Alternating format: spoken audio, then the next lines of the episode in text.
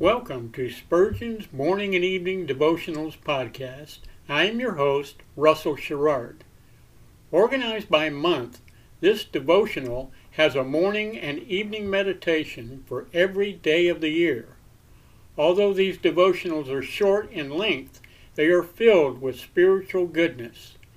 In just a few sentences, Spurgeon is able to convey the wisdom of Scripture with eloquence and purpose.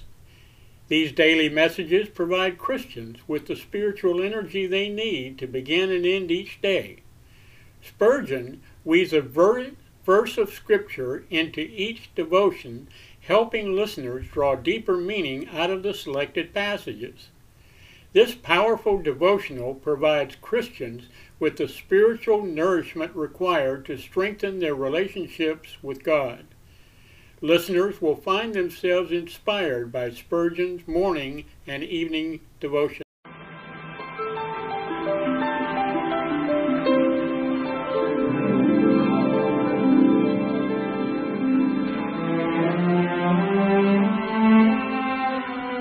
The psalmist said, When I awake, I am still with thee.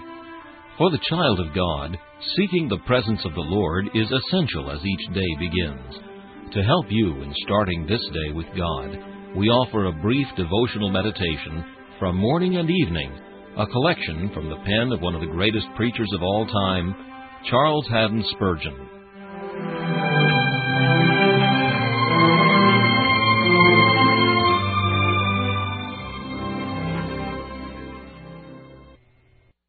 This morning's text is found in the third epistle of John and verse 3. For I rejoiced greatly when the brethren came and testified of the truth that is in thee, even as thou walkest in the truth.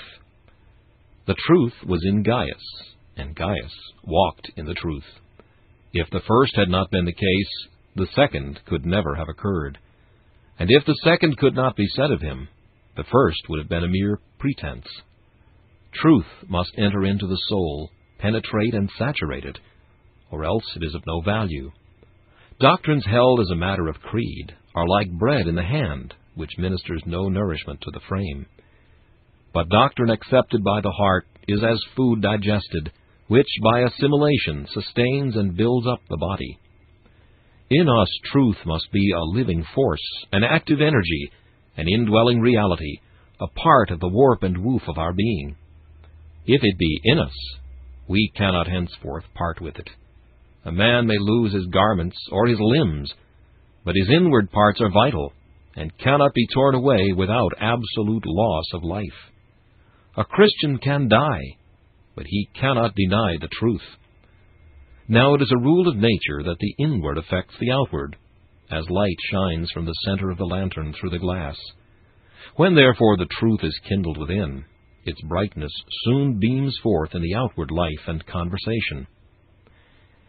It is said that the food of certain worms colors the cocoons of silk which they spin.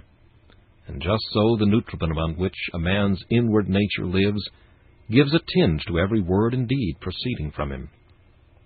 To walk in the truth imports a life of integrity, holiness, faithfulness, and simplicity, the natural product of those principles of truth which the gospel teaches and which the Spirit of God enables us to receive.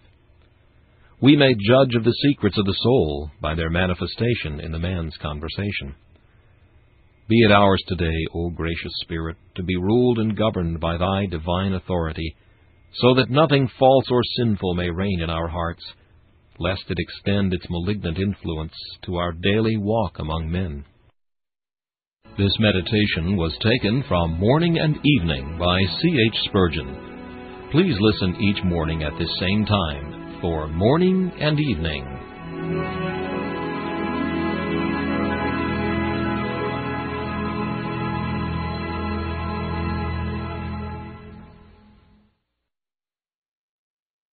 Thanks for listening to Spurgeon's Morning and Evening Devotionals podcast. If you like our podcast, please consider donating to keep us on the air and tell your friends. Spurgeon's Morning and Evening Devotionals is just one of the many books that I have published on Amazon. Go to Amazon.com and search for Russell Sherrard to see all of my books. Thanks again for listening, and join us each day, mornings at 6 a.m. Pacific and evenings at 6 p.m. Pacific for the live version, or come back at any other time to listen to any of our episodes on anchor.fm slash russell dash sherrard. That's anchor.fm slash russell dash sherrard.